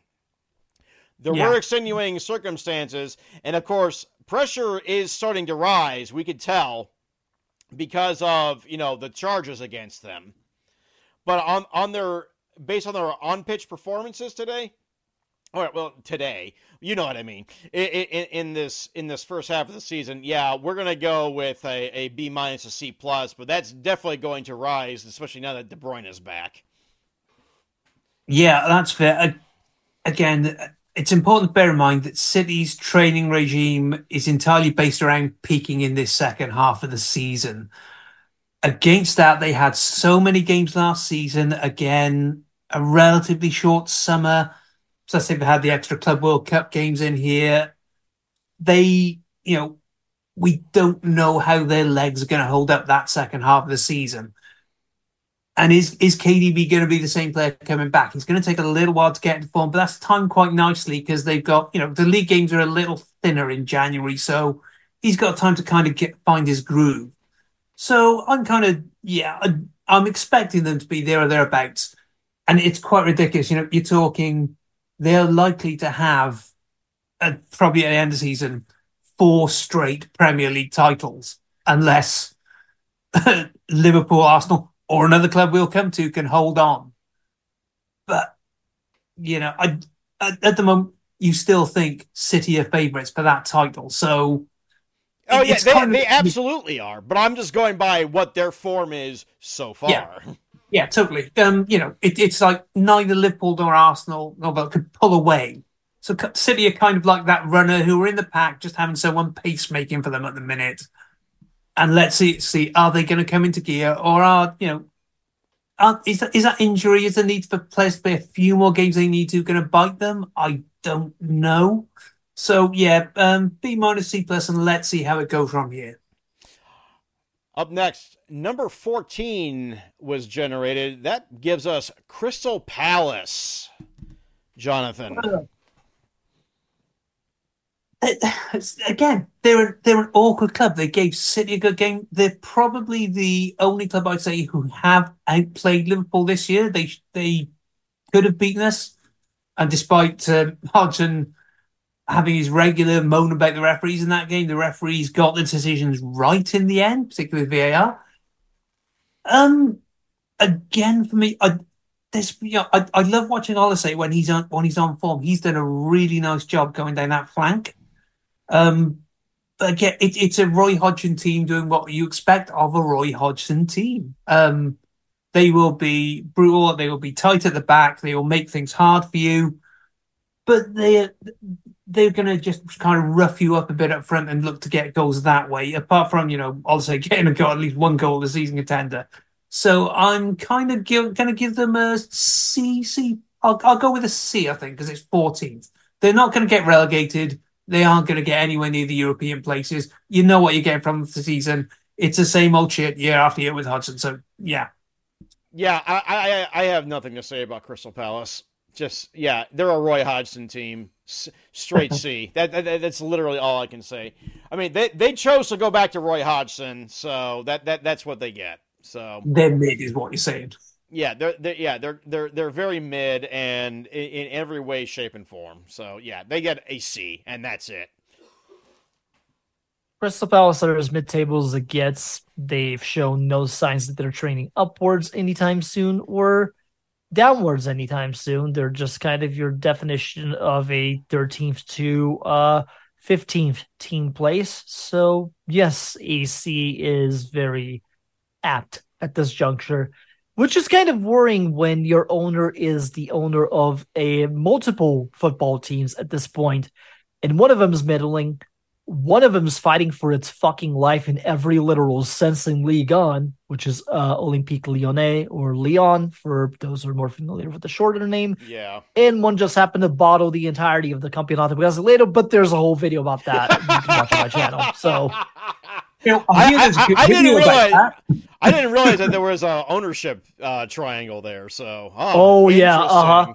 he also owns uh I think it's RWD, I can't remember their exact name, but he owns a team in Belgium and then that that whole conglomerate is like looking at I think at another team in the US as well too. Just it's John Textor sucks. That's all I'm gonna say. It's another American owner let's Oh boy. In over his head and just being dumb about it. Oh boy. Oh boy. All right. Speaking of oh boy, lucky me, number 20, Sheffield United. They stink. I have nothing to say about them. They fired their manager. They they brought back Chris Wilder for God only knows what reason. So, you know what? They stink. They they're going to get relegated F. Okay, yeah, um, I would absolutely concur with that. They they don't have a particular style. They they they're not as tough and out at home as Luton are. Again, um, you know, we, we went to Bramall Lane, and I was just wondering what have they got that could save them. I was looking around. They don't have anyone you fear up front. You fancy scoring a goal against them. Their midfield works, which is kind of more than I can say for Burnley. But I, yeah, uh, an, an F is about right. I don't see how they're going to get even out of out of twentieth this year. F. Yeah. The highlight of Sheffield United's entire season was their cameo in Welcome to Wrexham season two. F. Get him the fuck out of here. that was beautiful. oh, I actually watched that game. So yeah, I actually watched. I, yeah, I watched both those games. So yeah, damn it, Wrexham nearly had that one too. Fuck. God, Wrexham would have been such a better story in that game against Spurs more than anything, too. It Oh, would have been great. absolutely, absolutely. Up next, uh, number thirteen. Somebody who we were just talking about in, in, in between uh, segments here uh, for one of the other teams that uh, this person owns. We have uh, number thirteen, Tony Khan's Fulham. Chris. I mean, the moment that they lost Mitrovic is the moment I knew they were just going to be less than fucking stellar for the entirety of this year. Just the sole fact that your response to losing your top striker the last two to three seasons was to get Raul Jimenez from Wolves um, says a lot about you as a director of football. Again, Tony Khan has too many jobs he should go the fuck to sleep at some point or another and maybe let somebody who's done this whole GM director of football thing a spin on the Fulham side of the spectrum because otherwise they're just going to be mid-table to uh worse. It's either a mid-table situation where they're just in hell lingering there or they're a yo-yo club again. There is no in between. So um I'm going to say it's a D for them. See, I think that's rather unfair. And I'm going to say this because they they they barely lost to Liverpool. I mean, that was a that was a 4-3. Oh, it was a great game. That was a great game. They had two consecutive 5 0 wins at home following that inside of a week. To they beat Nottingham Forest and West Ham United in that time. They've scalped Arsenal during the holiday period. They're through to the um to the EFL Yeah. Cup. I mean, yeah, th- through to the EFL Cup semis, and you know they also have just advanced in the FA Cup. Now I know that they're in again they're in 13th, so they're not great. I don't think they're awful though. I, I don't think that they're awful. Now they're I, I losing Mitrovic is going to hurt them long term, longer term, and they r- really seriously need to look at the January window and see about getting a, an actual replacement for him if they could but I think that's a little unfair. I mean, I think they've they've done a I think they've done a C plus job. Honestly, they have enough big results to where it, it it's it's I'm not gonna say papering over the cracks, but I think it's shown enough to where I think that they have uh, that they're worthy of of, of a closer look in some respects, and it would not surprise me if they actually raise their position, depending on how their January transfer business goes. I just want to know how the fuck is Willian still playing Premier League football at his age? Come on, what the hell? Yeah, well, I mean, he is going on he here? certainly didn't play Premier League football when he was at Arsenal. I'll tell you that much. Chelsea, sa- Chel- agent for Chelsea reporting in. Yeah, as usual. And then he goes to Fulham. I mean, what does this man just have? Either he really is an agent, or he just has no loyalty whatsoever. no. Um. uh, yeah. I, I think again there there's mid tables against. I think Marco Silva's doing a, a decent job. I I did think they were going to do slightly worse than this when they lost Mitrovic, but he's getting goals. You know, just it Didico Reed is doing really nicely for them up front. Not maybe scoring as many goals as they as he'd like to, but he's he's doing a fine job on a filling uh, forward. So yeah, I, I- I think C. Yeah, I'll go. I'll go with Jeff. I'll go C plus. I think that's an absolutely fair score given where they are. Number sixteen, Brentford. Ooh. Now, who thought that they were going to be down this low? Well, Jon, Me. you did. Okay, go for it. Yeah, because you know Ivan Toney being such a big part of that team of, of the way they play. The guy will rough you up up front, and he will he will work his ass off to let the guys behind him also bully you and make them play. So I think with Toney being out, they are roughly where I think where I'd expect they'd be. They're not. I, I don't think they'll get relegated this season, but you know they're on on the verge of it. You know, was it Jens? Jens had a good season. Mope was a Mope was a, a decent pickup, I think, as well for them. Decent, a decent playmaker in midfield. So yeah, I, I think kind of C minus, uh, maybe I think for them on this season. Yeah, I, I, I, you know, that's probably fair. I would have gone like a D for them, but i again, they had like an extraordinary circumstance with Ivan Toney's ban. But Mm. you know, the talk is, you know, Arsenal and Chelsea are in for Ivan Toney. So I mean, what, what, what's going to happen there? That I, I, I, they really need to, they really need to do some business in January to make up for the fact that they will not have Ivan Toney. Because one one way or another, they're not going to have Ivan Toney for very much longer. Now, whether or not that's the not whether or not that's th- through the January window or that's through the end of this season and into the into the summer window, that remains to be seen. But yeah, Thomas Frank has done the best he can without his best piece, and for the rest of the season, that may not be good enough because they are they are in 16th right now. that's not great. When they when we were looking at Brentford, saying, "Huh, maybe they could pull Europe next season." They have not pulled Europe next. Se- they will not pull Europe next season. Yeah. Um, it's interesting because I liked the Bryan Mbeumo signing a lot by them, but again, this team has been centered around Ivan Toney as their main striker option, and turns out when he is banned for gambling, even though your ownership kind of made their money to buy the team off of betting and probabilities and all of that, which Yeah, is s- just a sponsored by irony Hollywood in and of Bets. Yes. Yeah. just, just a smidgen of irony in and of itself right there. Uh, I do think this January window is going to be the difference between relegation and staying in those mid-table spots for them and what they do with it. It's hard to gauge at the moment, so I'm gonna say probably somewhere between it. I'm tempted to do a D as well, but I'll be a little more charitable and say it's a C minus because it's not the manager's fault that their best striker is missing due to you know getting himself a, ga- a bunch of games banned due to gambling and circumstances of that nature. But it has not been an inspiring bit of football by those boys, and they would be in a relegation spot right now if not for Everton's ten point deduction. So keep that in mind. Well, I swear this is a random number generator because number four is, is the next one. of course, that's Arsenal. So, Jeff, ah, boy. You know, a week ago, this would have been a much different conversation. Uh, as of right now, of course, they've lost three on the trot, two in the league, one in the FA Cup. And before and prior to that, a draw with, uh, you know, a, a 1 1 draw at Anfield with Liverpool.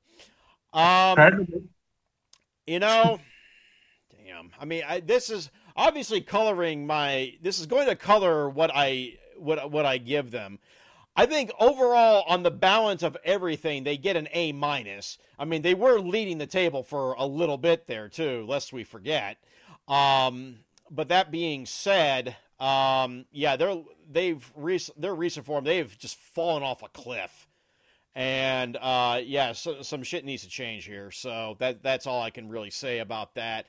Um, taking everything as a whole, I'll still go with an A minus. Based on the last month or so, um, yeah, that's a C minus. Fair. Uh, I'll go ahead and just do the grade immediately and then kind of explain my way around it.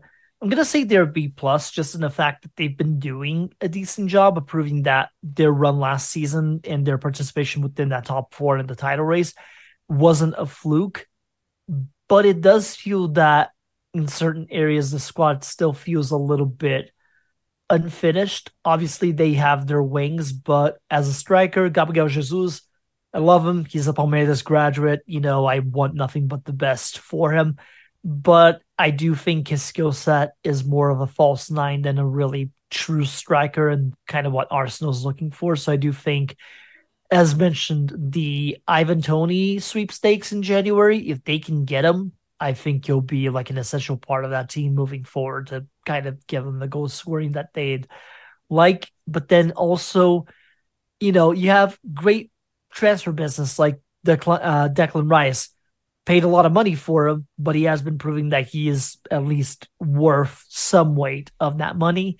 But then you have signings like uh, David uh, uh, David Raya, Kai Havertz, who have been inconsistent throughout most of this first half, and just I've already ranted about David Raya, so I'm not going to today. And let's yeah, face it, it- and let's face it, Aaron Ramsdale did not really ple- yeah, improve his case today. Yeah, it's it's kind of making you wonder. Like these, both of these guys may be not your number one option, and you need to go get that at some point or another year. But then also you spend money on Raya to begin with during this off season, and it's just it's a wee bit of a mess there. But still, I do think just given the entire body of work through the first half, even with the sort of sharp decline the last three games, it's still a B plus uh, for them in this one.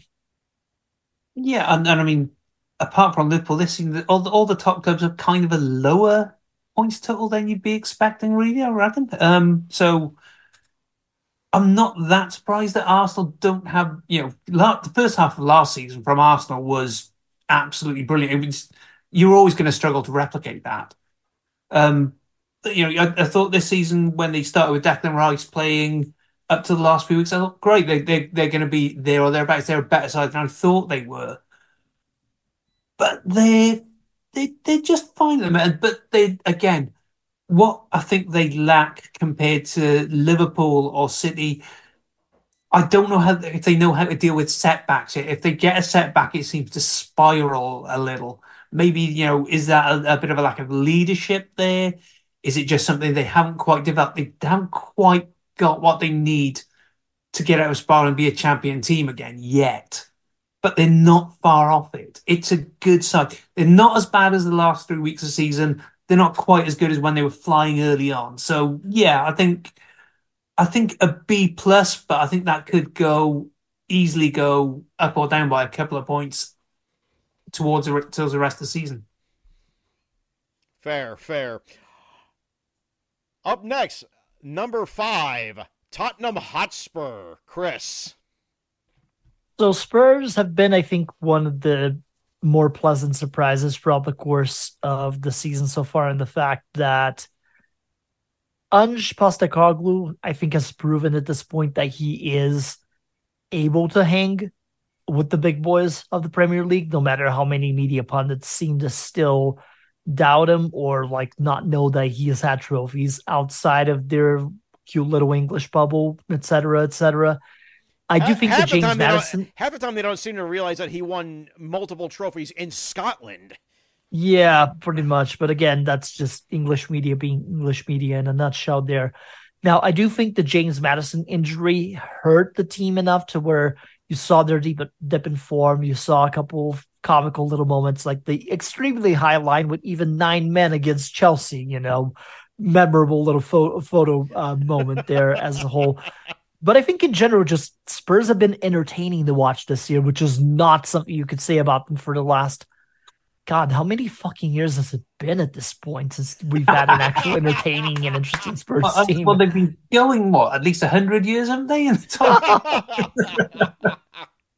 I mean, they got rid of the biggest choke artist in all football currently. So I mean, that's they've got that upward trending going for them altogether. So I'm going to say they are a B plus uh, so far into this season here. I think Ange is building something special there as a whole, and once he has kind of the final product on what he's looking for, this league should be really careful because I do think they will win a trophy under Ange Postecoglou at some point or another.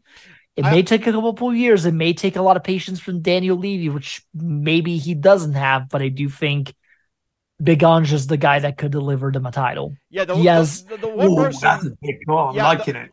like a title, title, or I mean, just in general, like a trophy of any sort. okay, like as, silverware, as a but whole. not yeah, a exactly. Premier uh, League title. Right. Yes, I should. I, I apologize. I should have been more specific. Silverware in general, I think, is something that he will bring I to think this that's club. The absolutely. Premier League is a stretch right now. I, I think that's an least. absolute fair assessment because again, Ange Postecoglou has a winning tradition as a manager, even if Mm-hmm. it's not in the traditional leagues that everybody wants to look at. He's won in Australia, he's won in Japan, he won with Japan. Oh no, I'm sorry, he was with Australia. My bad. yes. And it was, and he won. You know, a SCAD. I mean, he he he he bulked up Celtics trophy cabinet in the two seasons he was at Paradise. So that's his, the only reason why I do not despise Ange Postecoglou. And in fact, I still feel like Daniel Levy is going to Daniel Levy him at some point. But um, you know, the fact of the matter is, uh, eh, one of the best reasons why this could have been working is because of the fact that Ange Postecoglou did not have to have the question of will Harry Kane stay or will he go hanging over him. It was basically resolved right when he came in. So from there, he was a, and plus, Ange has his experience with Asian players. See also Heung-min Son. And uh, yeah, and you, once you get that, you have a rapport almost instantly there. Spurs were operating at a very high level. And yes, I know John's going to say something about the Spurs result over Liverpool. Ah, But- you, you give him credit for going. but you know the uh, I mean the fact of the matter is is that they I mean they were top of the table at one point. Lest we Yeah. forget. mhm. And a quick note as well too, just to add to your point as well too, Jeff. Heung-min Son looks miles better than what he did last season. Richarlison has six goals. Yeah. Six. Yeah, he's getting That's output out of miles. Richarlison. And they were Yeah. all on side, and they didn't get chalked off, and he didn't get yellowed for stupid reasons because of them. So, I mean, right there, that tells you what kind of, of, a, of a manager that Ange Postecoglou is. I, I, I'm so very bummed he went to Tottenham Hotspur. I can't blame him either. So, I mean, when, when we all knew that, oh yeah, some Premier League team is going to come calling for him based on his work at Celtic, we we thought it was going to be someone the likes of, oh, I don't know, Burnley or you know Sheffield United or something like that. You know, some Mid-table. lower, some Uh-huh. lower to mid-table club. We, I, we did not see Spurs being the choice. It broke my heart as a, as a, both an Arsenal and Celtic fan, but I, I, I get it. And here we are now. So yeah, definitely a, a very, very high B for Tottenham Hotspur for me. Can't disagree. I, I would I'd go as far as a B plus. I you know I was expecting them to be better with Ange. I wasn't expecting them to be particularly looking at the Champions League mix. The point you know where St Totteringham's Day is a doubt this season, and I think as well you guys might not have seen it. They've agreed a loan deal for the rest of the season for Timo Werner. Oh, I did see that. Yes. And I think there's a deal to maybe buy at the end of the season for 10, 15 million if he goes. That could be a steal. They are not standing around. They're looking to build on what they've got. Again, um, it's interesting that Spurs' best periods in the last you know decade have been fired by selling their best player or who we thought was their best player. And they've just Right, become because of the Gareth, yeah, because Gareth Bale going over to Real Madrid.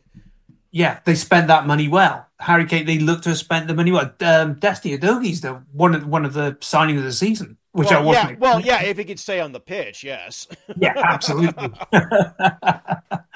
and yeah, and again, Son is proving what what I've said. He is the best player that Spurs had, and he's proving it without Harry Kane. He was there, you know, he was second field to Harry Kane, and the guy just steps up, doesn't miss a beat. He is again fantastic to watch, a work rate to sweat for. I would have loved this guy at Liverpool, and I've said it for years. So yeah, entertaining side, much better than you thought they were going to be. Could be Champions League football for them at the end of the season. In which case, this grade will go higher, and that's a B plus. Up next, number nine. Who saw this one coming? Newcastle United. Jonathan. You have to say with Newcastle, the first point is they have been they have a fairly thin squad. They were ahead of where they were expecting in the Champions League. They don't have any more European football, so no spoilers there.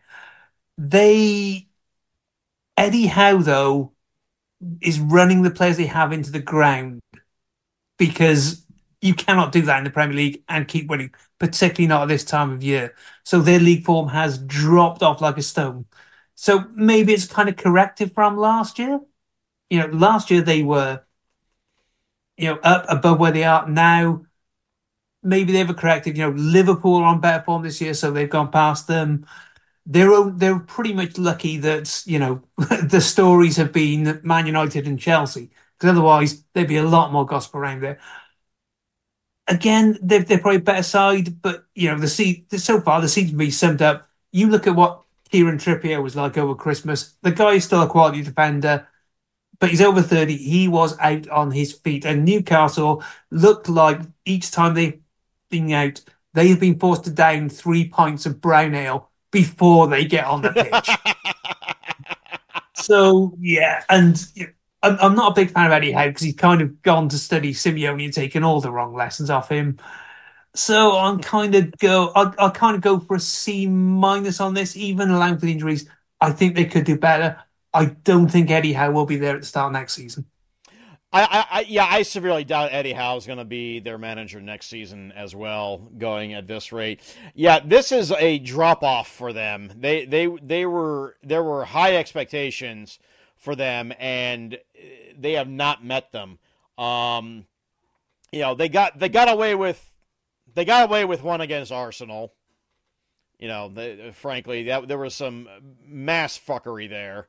Uh, they, they've turned into a group of shithousers, which, you know, at one point, John, you remember there was a period when we could confidently say Newcastle could have been our second team. You know? Yeah. Yeah, especially in, in the in the Brian Robson uh, or no, sorry, Bobby Robson, uh, Bobby Robson, Alan Shearer days. yeah, You know? 20 years. Yeah, and you know, and then you know they went through the, uh, you know, they they went through their horrible ownership period, and now they have really horrible ownership. Ashley, yeah. Yeah, Mike Ashley was just a bad, like a, an awful owner. Their current owner is, of course, much worse, but they don't see it that way on the footballing level. The fa- the the the the Geordie fans don't. But you know, all this being said, yeah, they they have been they have not been where they were hyped up to be. And uh, yeah, they're they're they should uh, yeah they they really need to do something in the second half of the season. At this point, they're not even making Europe, bar you know winning, you know bar winning. Oh yeah, well they're out, so yeah they won't be winning that. Never mind, never mind. Yeah, at this point they will not have European football this season. So yeah, uh, C minus from me. C minus is a good call, I think, all around for that, just because of all the expectation that they came in with to grow from strength to strength from what they did last year around, and then just kind of laying a goose egg over the last two months, especially. Now, I understand there's definitely like injury troubles and everything of that nature. And I mean, I will give certain players their due. Like Alexander Isak does look like their future, like their current and future striker altogether, and should be there for a long time. I do think he's really, really good. Problem is, again, I don't think Eddie Howe's the right person for the job moving forward, and it's starting to show more and more as the season goes on. But yeah, they've got a bit of work to do if they want to rescue any semblance of European football at this juncture. Just a lot of games that they've had close losses on, but those losses are not getting them any points. Uh, two or three of those games were draws instead. You'd be looking at a team that's closer to six and seventh instead of, you know, nine or 10. So there's definitely that factor to consider for their team. But yeah, a C minus is as good of a grade as any for them right now.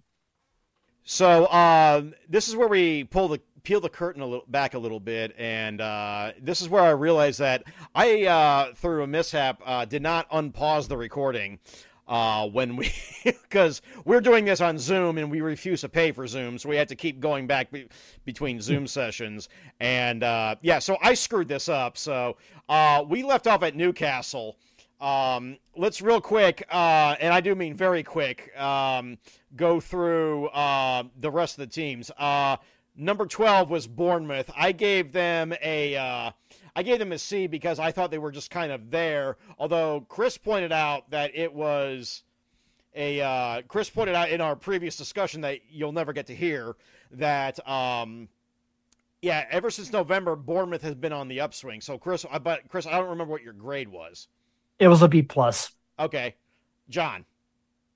Uh, yeah, I'd, I'd say Dominic Solanke, absolute revelation this season. Plus that win at Old Trafford, possibly the most memorable of their entire existence in the league. Uh, yeah, C plus from me. Okay. Uh, we then had number 18, which is Luton Town.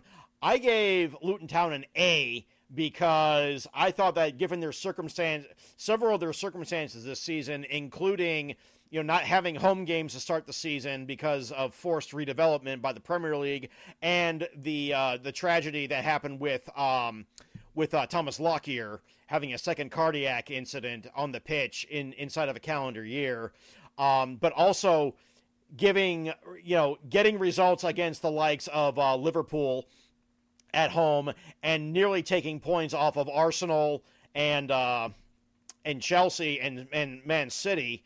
I thought that they they were deserving of a uh, of a bigger grade, so I gave them an A. Uh, Chris, I believe, gave them I think initially I went with a C minus, but thinking about it specifically now that we have the powers of hindsight to a certain extent, given how tough they've played certain teams at home and the fact that they've shown fight against the bigger teams on top of it, I'll go up to regular C in that situation. Keep them right in the middle. So- And John, you you had given you too had given them a C, correct?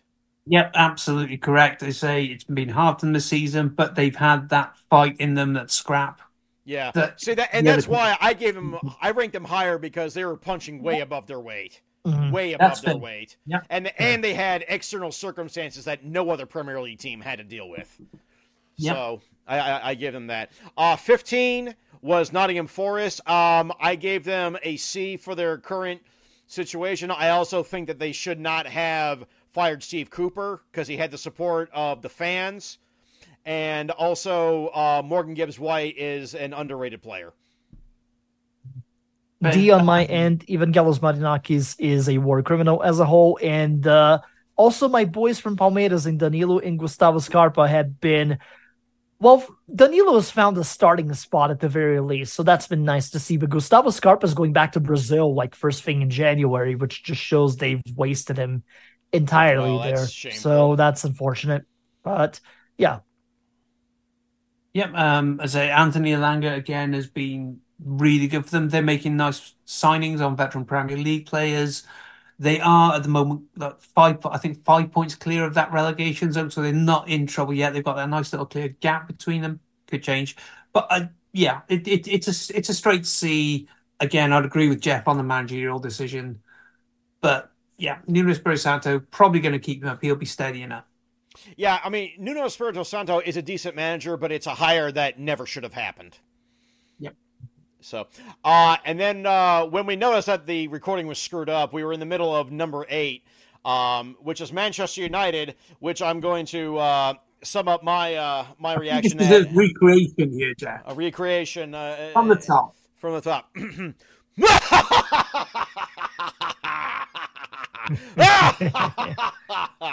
they suck. They're, they are awful. Yeah, they, they, they, they get they get a D minus from me. and they crash out of the Champions League too. So, you know what? They suck. Yeah, I, I would not disagree with that at all. Um, as I said, I thought Erik Ten Hag made a lot of good moves that first season, moving Ronaldo on, trying to shift them, almost trying to build a team out of the you know the box of cornflakes that is the various managers. But yeah, they are they are awful. They're inconsistent, and you you know since they got whooped seven at Anfield, you don't know what you're going to get from them. To the point they lose three 0 home to Bournemouth and come to to Liverpool like a lower league team. So I I was quite happy to give them an F by their own expectations and by where they expected to be last season. Yeah. So grade wise, D minus for sure. The, a promising first season from Ten Hag that's gone into complete hell on earth. Even their highs this season have been like mod modest at best compared to the lows that they've reached in certain aspects. Obviously, crashing out of the Champions League in the fashion that they did as a whole. Uh, personally, them ruining Rasmus Højlund for the next 10 years by buying him two years too soon is yeah. not something I'll forgive at any juncture soon. Um, investing in fidget spinner 2K24 Antony, even after domestic uh, battery, you know, assault charges that he's had is not a good look by any stretch of the imagination. Uh, the less said about Mason Greenwood, the better. Fuck him and his entire existence as a whole.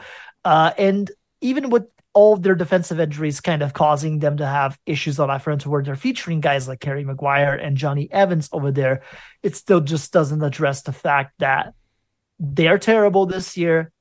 Man United fans should not expect any better for the next couple of years. Much like the Denver Broncos of the NFL, the ride never stops. okay, uh, we just got our another Zoom flash here. So we got. Okay, so we, we have two teams left. Number 10, Chelsea. Chris, do you want to start real quick? oh, disappointment. Damn it, that C was mine. That was mine. Look, Pochettino is not a bad hire by any stretch. They have a lot of young talent there that still needs time to kind of get their acts together. And I do think in two to three years, this could be a really great team. But I do think Todd Boehly is going to get in his own way of fucking that up some way, shape, or form. And uh, Chelsea fans should just not expect this to be a good team this year or even next year. So let's go with a C minus. John. Too kind of. Um, yeah, it, it's a, a trouble is again, it's a problem with Wenger's later sides. You get young teams in, they haven't got the experience to get through rough patches. So it's going to be an up and down ride. And with Chelsea, it's been way more down. I know they had Nkunku out at the start of the season, and he's that looked quite decent when he's come in. Um, but yeah, I can't pretend that I'm unhappy to see Chelsea having spent so much money and having voted to close up that loophole that they exploited in mid-season very bloody cynically when there isn't any kind of retrospective action on it. I cannot help but go, isn't it about time Chelsea went bankrupt? Because this will be the third time you've dodged it in my lifetime, you bunch of chances. So, yeah, I'm going to go with a a D because the strategy of them is just appalling. Um, I'm, I'm gonna sum up my uh my my grade is this.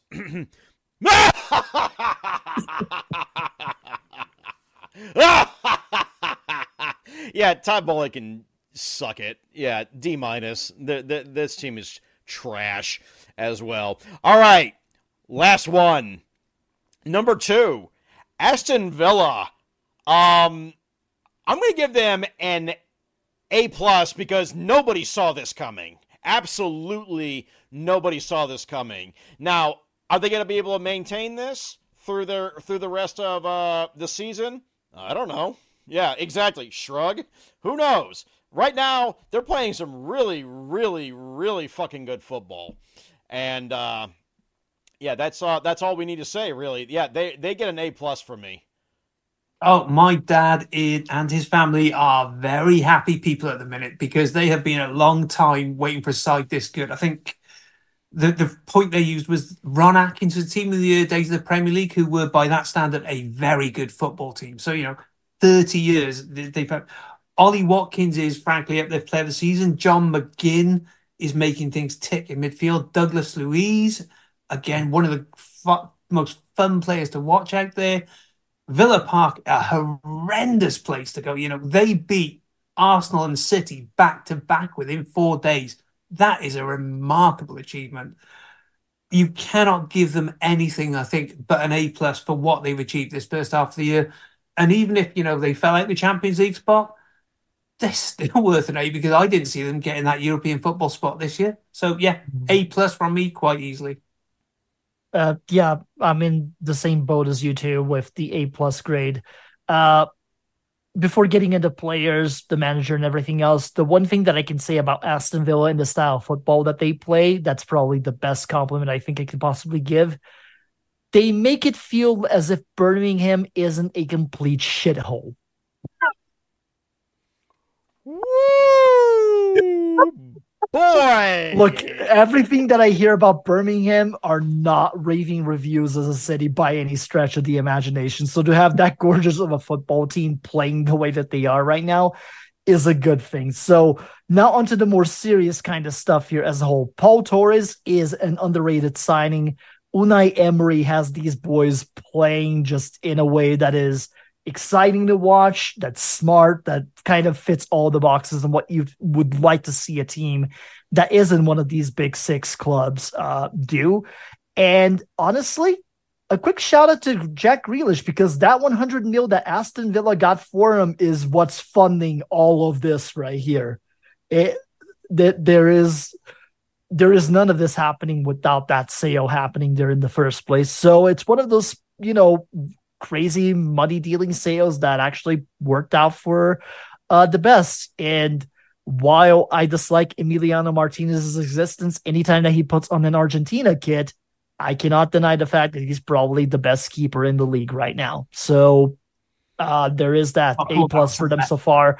No notes. If they retain a top, any sort of first through six finish for them is uh, shooting upwards from where uh, any of us expected him to. And I am fully expecting them, to be honest, to win the uh, Europa Conference League at this rate, too. Unai Emery is just an Europa League merchant, and he's got another one of those to conquer now. So, you know, go forth. And that's wraps up our uh, our midterm grades. Probably the longest episode of this show we've ever done. So at this, turns out adding a third person adds more time to a show. It turns I, out. I tell you what, Jeff's beard was completely dark by the time we started this. well, if you have any thoughts about any of our grades or want to dispute anything we've said, you can hit us up on Twitter at BustingBallsPod or email us bustingballspod at gmail.com. You have been listening to us through our native SoundCloud feed, soundcloud.com slash busting dash balls, or the PWOM podcast network, soundcloud.com slash pro wrestling only. And you can still search us on Spotify, search Busting Balls Podcast. Uh, Jon, Chris, any last words? Yeah, I, I think we've been going so long that the season's about to finish. well, I guess we better get ready for our uh, for the for the for the full term grades then, shouldn't we? next next episode. Chris, anything else? Yeah, let's get out of here at this point before we botch the recording uh, sound again. So oh no, God, please, oh boy, technical It's. Yeah, technology is great when it works. Okay, in that case, it's uh, we'll, we should be back here in a couple of weeks. So until then, it's uh, good night from me. And it's good night from them. We'll see you in a few weeks.